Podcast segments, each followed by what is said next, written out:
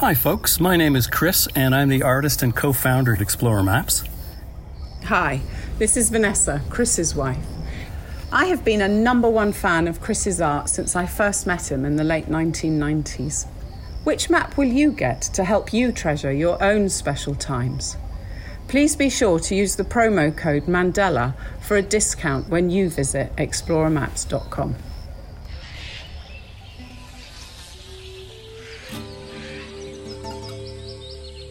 Welcome to The Trail Less Traveled, an adventure radio series and podcast dedicated to collecting stories and sounds from around the world in order to take you back to mankind's earliest form of entertainment, storytelling.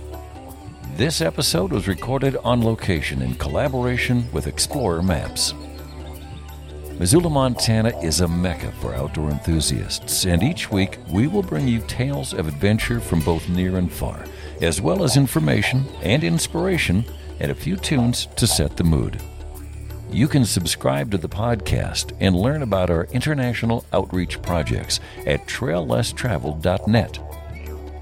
And now, here's your host, international expedition guide, conservationist, and yogi, Mandela. This evening, The Trail Less Traveled is being recorded in the kitchen of the legendary Brad Dimock. We're at his home in Arizona, where he builds boats and has been for a long time. Today they made three boats out of paper, and eventually these boats will become wooden boats. Brad, it's been on my list of things to do for a long time to interview you, and I'm stoked to be at your home today, so thank you so much for joining me on The Trail Less Traveled. I'm excited to blather, I guess. Been a great day. Had a little tequila and built a bunch of boats, as Mandela said. But yeah, welcome. What should we chat about? You might hear some plantains being fried in the background, so just full disclosure, we are in the kitchen tonight. But it's a great time to share stories, often the kitchen is. Mm-hmm. So Brad, my first question for you, where did you grow up and how was adventure a part of your childhood? I grew up in uh, Ithaca, New York, actually about five miles east of Ithaca, New York, in a hollow, as they called them back there, a valley, Ellis Hollow. And I was the uh, last of uh, four kids, and I was kind of accidental. I kind of grew up as an only child, in a way.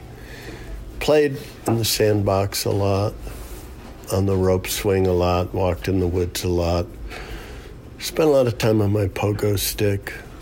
Paddled around in circles in my little plastic boat until I got too heavy and it sank. I liked being outdoors. I liked being alone. I never dreamed I would end up out west as a boatman, for God's sake. What else? I was terrible in school, underachiever, greased my S A Ts, flunked all my classes. Back, that one of those kids drives the teachers insane. Found out about this hippie school out in Arizona, so I came out here to go to college, because they were supposed to go to college in my family. Prescott College was great, and the, the first thing they do is take you down the river or take you somewhere. It's kind of an outward bound course, and mine was down Grand Canyon, and it kind of got me interested in that trajectory, and started taking geology courses and this and that. Then another trip was offered to me uh, with the Prescott College kids over vacation. And summer of seventy-three, I, I needed something to do. And I applied to all the river companies and became a helper boy on a motorboat company. And next thing I knew, I was a boatman. And now look what's happened. It's two thousand twenty-one. This is fifty years from my first trip, and I'm still down there being a boatman. But a lot of other things have happened. Brad, can you tell us a little bit more about growing up and just some of your earliest memories of adventures, like you've said, about spending time in boats and kind of the evolution of you as a boat builder? Okay, back there. So Ellis Hollow, where I grew up, was at that time... There were maybe fifty families in this entire valley, my mom was a rabble rouser, and so she was always getting everybody to do stuff, you know, create community events and the big fair, and we built a ski hill and we built a skating rink, and this was all my mom's pushing, pushing, pushing. Our house was an old farmhouse on three acres surrounded by two hundred acres that the old feller behind us had bought in the Depression, and it was all forest. It felt like we owned the entire world, the whole wilderness, and we had little trails in the woods and little camps and forts. And I grew up in this quasi-wilderness, and this is this is not East Coast so much as it's inland. It's where uh, New England meets Appalachia. My elementary school was you know, within a mile of the border between where people were Appalachian, white, trashy, hick, weird, strange culture, and then the New England culture. And there were two kindergarten, first grade, second grade, third grade, and, and we didn't even understand that these were the same species. It was very weird. I was on the, the New England side. Somebody picked me out one time, a linguist on a river trip, picked me out, located where I was from within one hundred yards by my accent, which is upstate New York, Appalachian hick drawl. Well-educated, therefore, Cornell, which is where my dad taught. Anyhow, but I just wandered in the woods, and I liked that, and I, I didn't have any great adventures. I was a Boy Scout. I was a good Boy Scout. And uh, we did a couple of uh, adventures on the creeks with inner tubes, nearly drowned, and never was much of a swimmer, and never was much of a... I didn't like physical education classes, and, you know, I never thought that my life would be involved with physical activity by any means. No, it's damn peculiar that I ended up doing what I'm doing, which is being a river guide, which is considered to be a very physical thing, because I was just kind of hide out and play in the woods. But here I am. I don't know, it's crazy. I had a passenger one time, and I didn't know who he was, but he, uh, he said, it's, it's funny you're a boatman. I go, why is that? He said, because you can't even swim. I said, well, why do you say that? He says, I was your Boy Scout leader, and you faked it. said, oh, oh, shit, I know who you are. Yeah, well, that's why I'm a boatman, because I don't swim, for God's sake. Never trust a boatman who can swim. They'll get you wet. That's the voice of Brad Dimock. We're in his kitchen this evening in Arizona. Brad Dimock is a boat builder, an author, and a guide in Grand Canyon, among many other talents. Eventually, I'd like to talk to you about some of the boats that you built and some of the history behind them and your experiences taking those boats down the canyon. But can you just share with us a little bit about your early years in Grand Canyon? So I hired on with Canyoneers, a motor outfit. But it's very early in the uh, professional, in quotes, river guiding, because nobody really knew what they're doing much in nineteen seventy-one, two, three. I was going to be a helper boy, and we were cooking over fire. We had Mercury twenty horse motors that didn't work much at all. Uh, as soon as they sensed there was water near them, they would quit. And you'd yank and yank and yank until you pulled the starter cord out, and then you'd swear and yank that one off and put another motor on, hope that would start. Our food was kind of rustic. We didn't know where there were places to hike. We were just trying to get the gosh darn boat all the way to Pierce Ferry. It was a seven-day trip, and day one, we were lucky to get off the ramp. And day seven, we had to be back in Flagstaff, so it was really a five-day trip. It was really a four-day trip because day five was driving across Lake Mead, which was full with a bad motor. It was an adventure, and I feel like I was really lucky that I got to be in on some of these early years of people, you know, crawling up a side canyon and going, wow, there's something here, you know. what is up this maga, plaga, maga, maga canyon, you know, and uh, Mac Adamib, it's one of the great hikes, but nobody seemed to know what's up there and how to get there. And so we were, we were able to help discover and invent these hikes and invent interp and invent how to cook food that's edible. And, and so that was, that was a big adventure. But I was a, a swamper, just a helper boy for the first two years. And I don't know if I'd have done it much longer, but I showed up the third year for the first trip of the year to be a helper boy, and trip leader never showed up. And the other boatman wasn't old enough to be a trip leader, and so I went from swamper to trip leader for the first trip of the year. Absolutely terrifying. But we made it, and people said, oh, my God, you know, you're awesome, you're wonderful, you're the best ever. And young boatmen believe that, you know, and we get all puffed up about ourselves for a while until the river beats the shit out of us, and we realize we're not really all that awesome. But by then, the hook was set, you know. I had become a Grand Canyon boatman. And then the boss started a rowing program, and nobody in the company knew how to row, but I had rowed through Cataract Canyon once with a friend and from Diamond Creek down once. And so I was the senior oarsman for the company. Became the director of the rowing program. And we ran one rowing trip a year, but I was hooked. I, I wanted to row. And then in nineteen seventy-seven, they turned the water off for about a month and a half, two months, some weird political deal. And but they shut the water down to one to two thousand from sometime in April till the first week of June or so.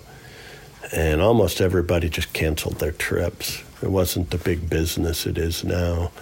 But I got a call from the boss, said, hey, Ken Slight's at Phantom. He needs a boatman. They're, they're already like six days late on their trip. He has to go launch another trip. And so I hiked in and got to row out with a wild crew on one to two thousand. And I didn't know what I was doing, but neither did they. And we survived, and it's wonderful to have seen that low, low water. And then it was, it became really clear to me that I need to leave the big motor company I'm working for and go to work rowing full-time. That's what I want to do. And so I quit at the end of that season, and Ken Slight hired me, but also Martin Litton gave me some trips at the end of the year, rowing dories. Oh, my God. Oh, my God. Working for Ken was great. I had one day off all summer, and he farmed me out to Moki Mac to run a daily. So I was just, but I had the energy then, you know, I could do that. I could work every day. And then I did these two trips for Martin Litton in the fall, eighteen-day dory trips. We had cooks that did all the cooking and these beautiful wooden boats. The boat I rowed that first trip, I'm still rowing. Uh, that sent me on a whole new trajectory into the wooden boat world.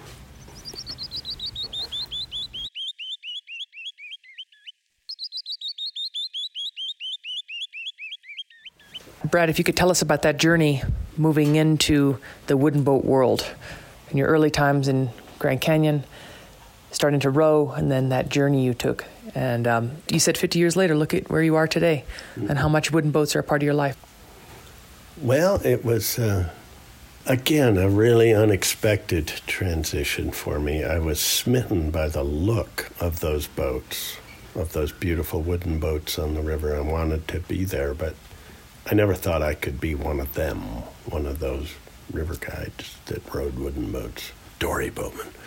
But I got hired. And I was young and pretty strong and smart enough to figure out how to row. And so they liked me. And they kept me on rowing wooden boats. I did as many trips as they'd let me, which wasn't that many. They were smart. They wouldn't let people row marathon seasons. You could do six trips. That was it. But I had to do more. I had to do more. So I was freelancing. I was rowing rubber boats for all the other companies, running motor trips still, doing anything I can. And uh, At the same time, I got the opportunity to go international. I ended up working five, six seasons on the Biobío River in South America, which is the antithesis of rowing a wooden boat. It was like crash, bang, pinball, class five, nutty boating in rubber boats. And then I would come back up and row wooden boats where you don't go anywhere near a rock. And that was really fun. I mean, I was just boating, boating, boating, boating, boating. But uh, eventually I kind of wore out, you know. I just couldn't do that insane, crazy boating with people in my boat anymore. It just felt like criminal negligence, which I think it was. And uh, went back to the relative ease of Grand Canyon. Some people think, oh, Grand Canyon's a big deal. Jesus Christ, it's so simple compared to what we were doing overseas. But I rowed for Martin Litton for ten years, and I just loved it, loved running those boats. And then he sold out and broke our hearts, and we went to work for the company that bought him out, Oars. And their philosophy didn't agree with mine, and so I had ten kind of rough years, a slow divorce, and kind of got out of wooden boating. And, and at this point, I hadn't really done much boat building other than rebuilding my own boat, which I destroyed. But it hadn't occurred to me to be a boat builder or uh, no less a designer of boats or anything like that. That all came way later. My life has been kind of uh, the path of least resistance for the most part. At the end of ten years working for Oars, I decided I was done being a river guide. I was done rowing, and I quit. But it didn't work out for me. The quitting didn't work out. I had a couple of private trips I'd committed to, and then a movie trip that we were doing stunt boating, and that was kind of fun. And I did take a couple of years off. That's when I was writing a lot and writing books. But then I kind of got sucked back into it. Did some interpretive trips, you know, just coming along and not Not dealing with the logistics or running the boat, but just telling stories and talking about geology and human history and this and that, which was one of my passions. A lot of passions. And then uh, a friend who I had taken on her first trip when she was fourteen was now managing ASRA, and she asked me to come work for her, and I said, okay. And boom, did fifteen or twenty years with ASRA. And it was at that point where I started getting into the building of boats. I just thought, you know, I want to build some. Then I went to boat school back in Maine and learned a lot about building boats and worked with some people up in Oregon building boats and started homogenizing all these different techniques into my own cowboy, freakazoid way of building boats. And bringing in a lot of traditional boat building and uh, a lot of very non-traditional boat building. And so that's where we are today, is trying to preserve the history of these boats, but trying to take them to another level at the same time. It's kind of a dance. That's so perfect. That's the voice of Brad Dimock. You're on The Trail Less Traveled. We're speaking to Brad about his life making and running wooden boats, among many other watercrafts. Brad, I'd love to talk to you about some of the historic boats that you have recreated and what it was like to take those down the Grand Canyon. The replicas. That's been a really quixotic quest of mine, galloping into windmills. There have been some horrible boats that have been piloted down the Grand Canyon, and I've always wondered what that was like. Uh, probably the worst of all of them was one of the first replica boats I built, which was in nineteen ninety-six, I think. I built a replica of Glenn and Bessie Hyde's sweep scow, which is this giant wooden crate, uh, twenty feet long, five feet wide, three feet tall. No means of propulsion, no way to stop the thing. And you've just got a rudder out front and a rudder in back, and you just pry it into the current and off you go. And good luck. And it was terrifying, and we had a terrible time. Should have died. But we had a pilot boat along with us, thank God. The last moment, uh, Brian Durker joined us in a, a motorboat, motor uh, raft, and got us out of some of the worst of our trouble. But it gave me a tremendous viewpoint of what Glenn and Bessie Hyde were up against in nineteen twenty-eight. And it turns out, I think they knew more about what they were doing than I did. I thought, you know, I'm a Grand Canyon guy, and good Lord, I've been down there all my life, and it's just a different boat, I'll figure it out. Well, I didn't figure out sweep boats on that trip. I survived a sweep boat, but I didn't figure it out at all. And Glenn had, had been up on the Salmon, and he had run with Cap Gulicky, or at least had been instructed by him, who was like the god of sweep boats. And later I did learn a bit more about sweep boating, and if I'd known that much beforehand, I never would have done the Grand Canyon in that ridiculous box. But as it was, I had that experience and went on to do more research and, and write a book about the Hydes and what they did. So that was a replica vessel. I hate to even call it a boat. It was a box. A floating coffin is what a lot of people called it. But then I built kind of the the other end of the spectrum. One of the most beautiful boats that ever ran Grand Canyon was built in nineteen thirty-seven by Buzz Holmstrom, who was a genius, autodidact, self-taught master of boat building and, and river running. And we recreated his boat, the Julius, in two thousand one. And I took that down Grand Canyon four times, and all over the West, every river that Holmstrom ran, we ran, from the Yellowstone, the the Salmon, from way up in Salmon down to Lewiston, and the, the Rogue from Grants Pass to the sea, and the Green River from the source up in the Green River, Green River Lakes, all the way down to Hoover Dam. Boom, I got to hit the dam with it. And uh, that boat was brilliant. I mean, it was just a delight to row. It was for a smaller person than I am. He was probably five foot eight. I'm six foot four. Banged my knuckles a lot. But uh, that was just a joy to row. One-man boat, you know, no room for anybody else. And for a seasoned river guide, that's kind of fun. You're just all by yourself. And I got to find out a bit more about solo boating, and you'd think that might be scary, but it's just so relaxing. You have no one to worry about. Nobody following you, nobody up ahead, nobody in your boat, and you're just out there and taking care of your own business. And that was super fun. I put about four thousand miles in that boat. That was fantastic. And then, of course, I had to build some more. I built a replica of the the Edith, nineteen eleven.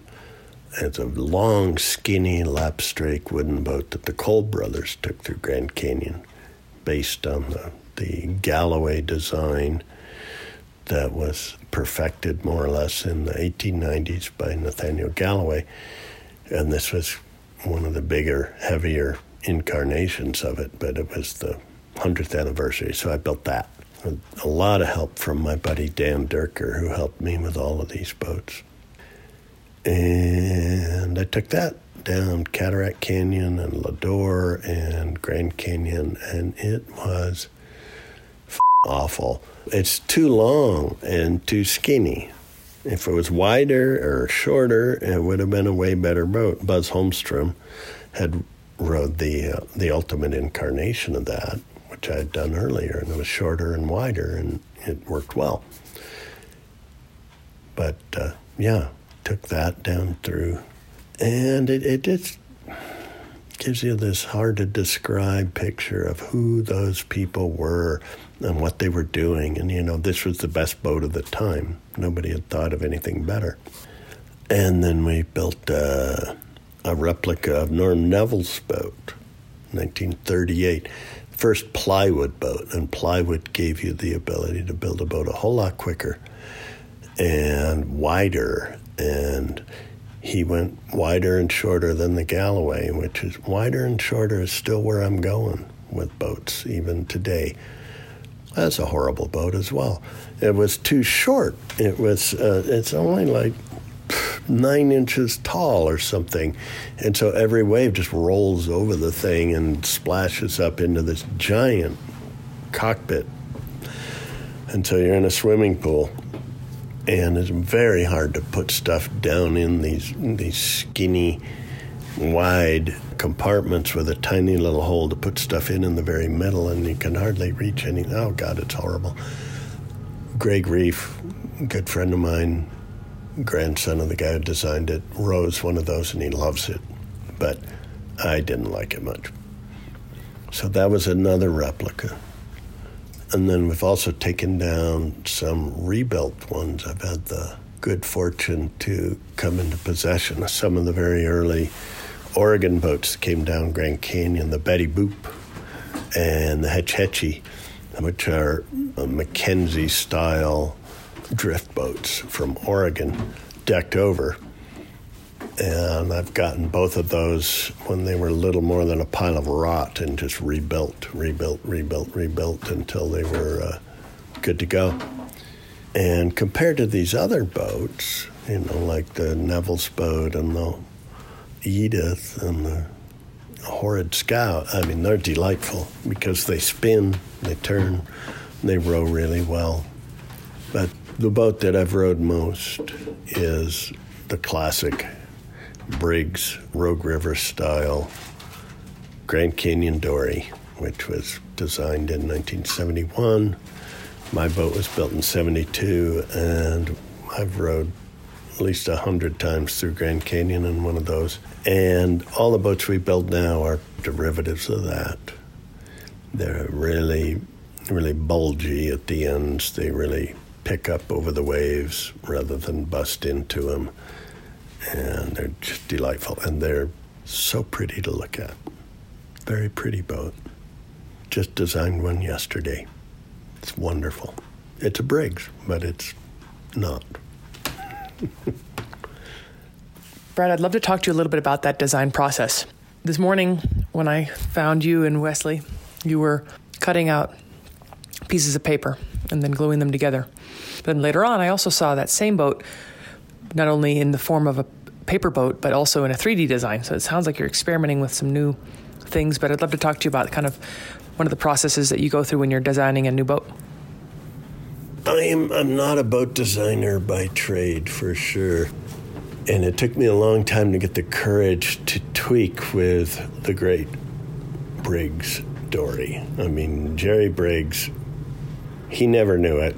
He never admitted it, but he was a genius. He he designed one of the most beautiful boats to row and to look at that's ever hit whitewater. And so to tweak that is, is a terrifying thing. But I had a friend, a client, who wanted one that was bigger, because he's bigger. He's like six foot eight or something ridiculous. So I had to figure out, how do we make that bigger? And if you just expand all the measurements equally, it doesn't work usually. They get too long.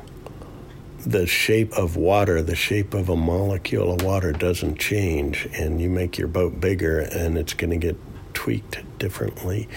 And so we weren't able to take it much longer, but we could take it a little wider, and you could take it a bit taller, and just jiggering around with those numbers. And I just went and looked at a lot of bigger boats that did work and took all the proportions off those, and then we translated it into a variation on the Briggs hull. And Cricket is my main helper in the shop, and she's awesome, and you should interview her sometime.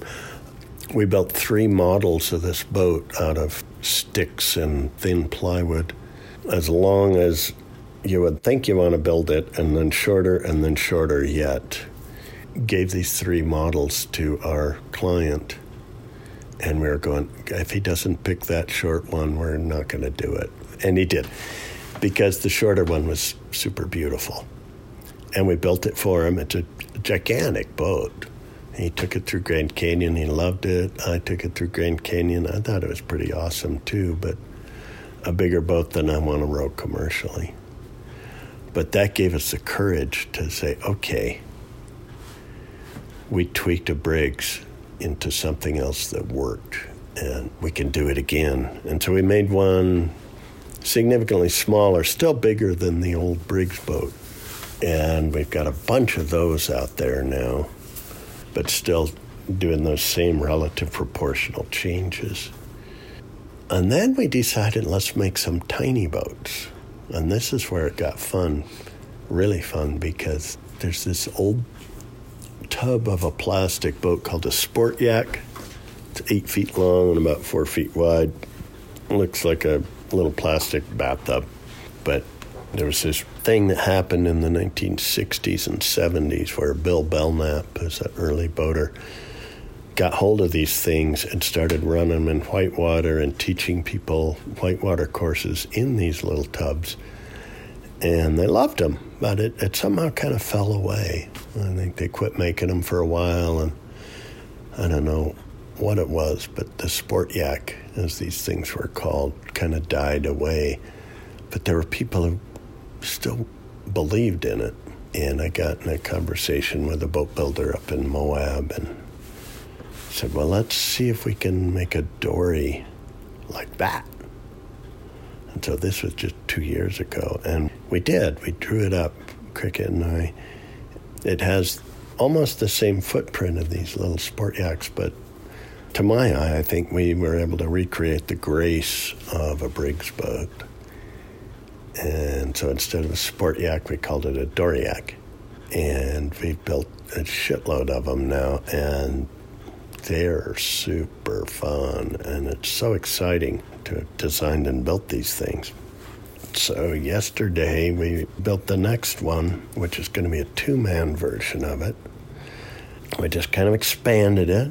And this is my first dabbling with uh, computer technology. Wes here has uh, a lot of experience putting numbers into a little black box and making pictures that spin around on the screen and all these dimensions. And, and you can design it, which we do in full size on paper, you know, staring down a long stick and getting the curve just right. And then you punch all these numbers into the computer, and the computer can tell you all the different sizes of the different parts. So we made all these cute little paper boats, models of it today in a couple different sizes. And it's awesome because you can actually play with it and see it. So it, my design process is changing from moment to moment right now. I think messing around with Wes and the computer and doing our analog with ice picks and long sticks of wood, they can work together pretty well. You know, I don't think I ever wanted to abandon the old school where you move the stick a sixteenth of an inch and you go, no, no, no, no, and you move it back and you move another part of the curve. I love that. But then once we've got our numbers, we can uh, really have some fun with the computer. So that's going to be fun. But I don't have the balls to design a whole new boat. I'm always working off of Briggs.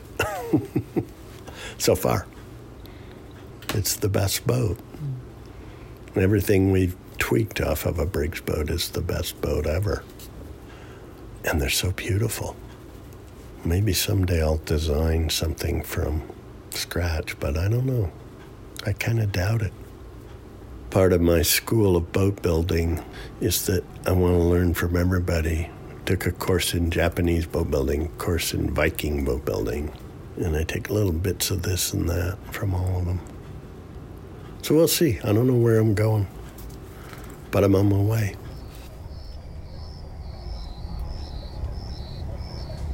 It was while we were living internationally, about eleven years ago, that Xplorer Maps first started, when Chris and his brother Greg decided to join forces and bring the maps to the whole wide world. Hi, this is Vanessa, Chris's wife. Each map is a labour of love, and I am lucky enough to see them all grow step by step from the early research and planning stages onto a large white piece of paper, through penciling, inking, and finally seeing the real magic happen as Chris adds the colour. As each one reaches the end phase, I get to examine them closely, in the hope that I spot any unfinished bits before Chris sends them off. But there's always new illustrations to see every time. I love going to the Missoula warehouse when we're in Montana to see each unique map on the incredible range of products that Xplorer Maps now has. Having lived away from home and families for the past seventeen years, our aim of connecting people and place is very poignant to me, and for that reason my favourite maps are Flathead and the Masai Mara, because these two places are central to our extended family gatherings and where we have made the best of memories. Which map will you get to help you treasure your own special times? Please be sure to use the promo code Mandela for a discount when you visit xplorer maps dot com.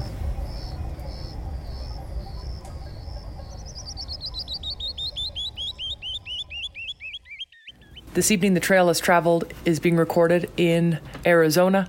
We are at the house of Brad Dimock, and Brad built this house that we're in right now. And Brad, one of my favorite questions for my guests is to describe to the listener what you see right now and the journey of building this home. I come from a family of carpenters, and uh, I never understood the other kids I met who couldn't just, like, build shit. It's like, what do you mean you can't, like, build a set of stairs? What's wrong with you? I thought that was natural. I've always thought, you know, that there's those weird little Australian dogs with the white eyeball that all their life they're waiting for sheep to herd, and then they herd them as soon as they see them. And our family was always that way with wood and sticks, saws, hammers. My mother's maiden name, Handshaw, which is handsaw in Old English.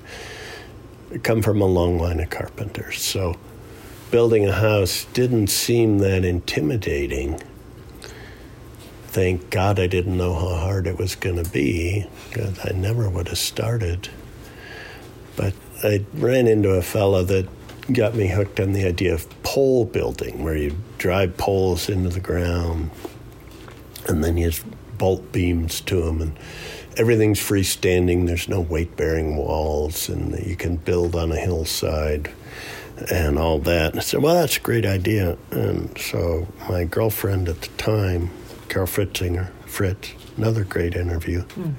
We bought this piece of land on the side of Mars Hill back before Flagstaff got trendy for seventeen thousand dollars, and uh, drove a bunch of poles into the side of the hill, which is a long story because it's solid lava.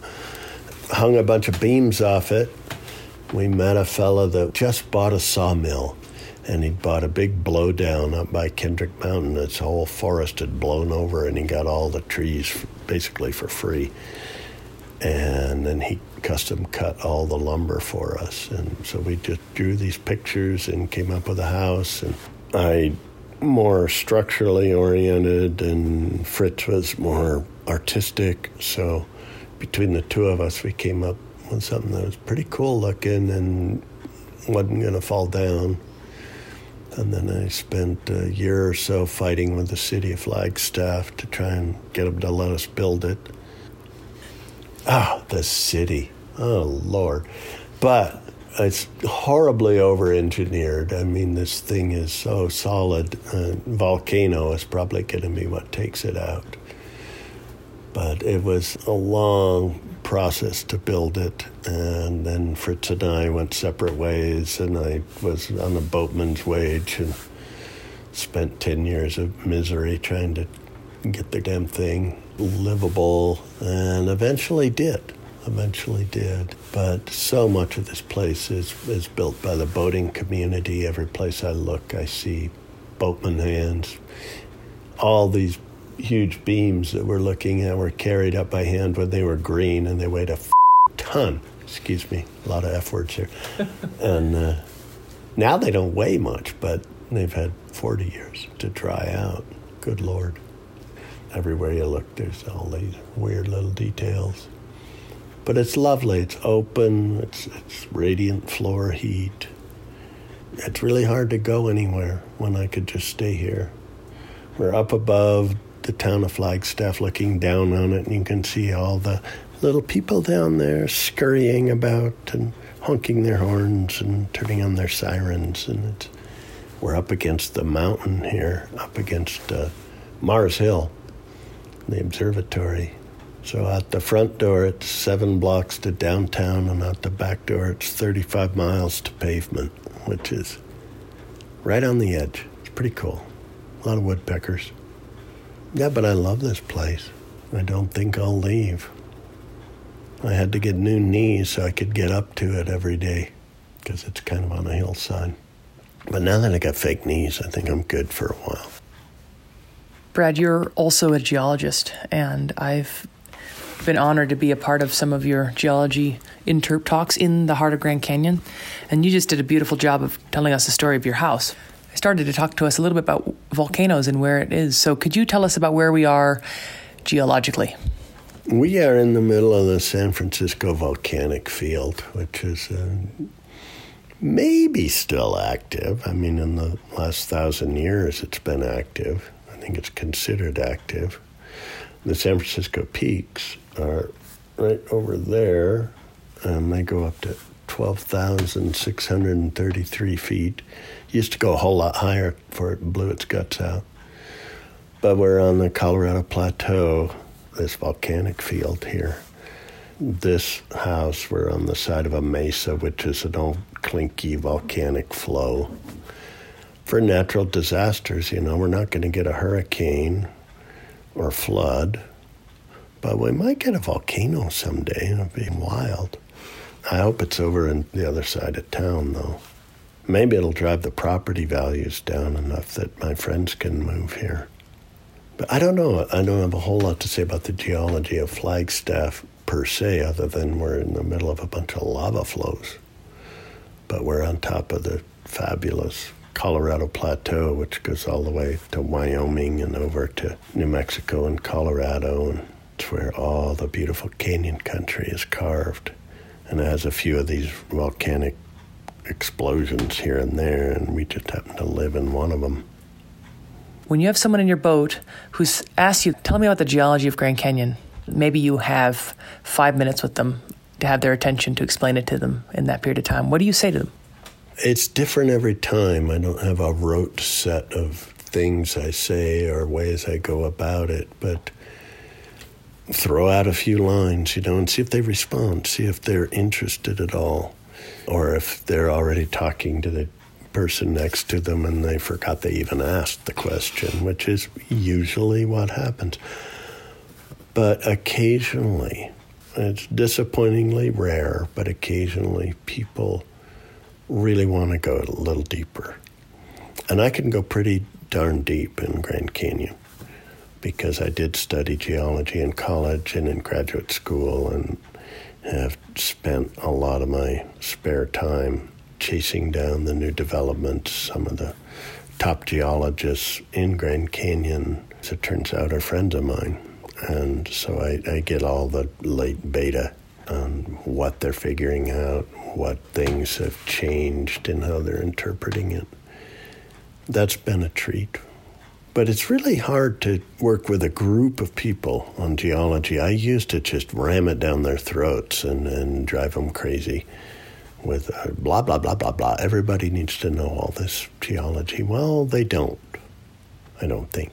It's good to have it available, and it's good to try and give them a picture of geologic time and process and where we fit into all that. But a lot of people are just there to, nowadays, it's the only time they're going to get away from their device. Mm. The uh, nonstop barrage of information that is numbing us all to reality. And so I don't think I need to barrage them with more information. But it's there, it's available. And so it's hard for me to say, you know, how do you approach it? But you do get people who want to know more. And it's wonderful to have a foundation of knowledge to take them somewhere. Or sometimes there's somebody else on the trip who knows more than me. Often there is about either the geology or the biology or the ethnology, the archaeology. And that's really fun to take people deep when they're ready for it. So that was sort of a twisted deflection of an answer there. Perfect. We've been on The Trail Less Traveled with Brad Dimock. It's time to eat dinner. Yay! Yeah. Brad, I just want to say thank you so much for your time and energy joining me on The Trail Less Traveled. Thank God there's no more people traveling this trail. It'd get crowded. I'd love to end your show with three bits of advice that you might share with the listener. Oh, my God. Three bits of advice. Follow your heart. What, you know, what are those things? That's a tough one. Three pieces of advice. Don't believe people when they tell you you can't do something, because you probably can. Do what you want to do, and don't do what you don't want to do. And go big. Don't be a dick. These are all great pieces of advice.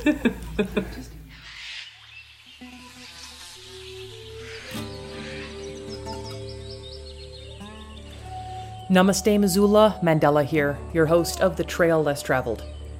The show premieres every Sunday night at six Mountain Time, and you can stream it live online at trail ten thirty-three dot com. The show is also a podcast, which is available everywhere.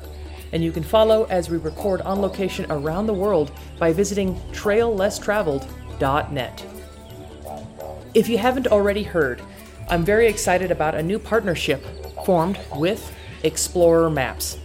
Xplorer Maps is a small family business based in Missoula, Montana, with their storefront located on the corner of third and Inez, just down from the Good Food Store. The Trail Less Traveled and Xplorer Maps are working together to connect people and place through story maps, storytelling, conservation, culture, history, art, and live events, such as our Cartography Comes to Life series. You can find out more by visiting explore maps dot com. That's it for this week, my friends in Missoula and around the world. But until next week, please remember, conservation is not a spectator sport. Living in Missoula is a privilege. With privilege comes responsibility. Please get informed, get engaged, and speak up on behalf of wildlife and wild places.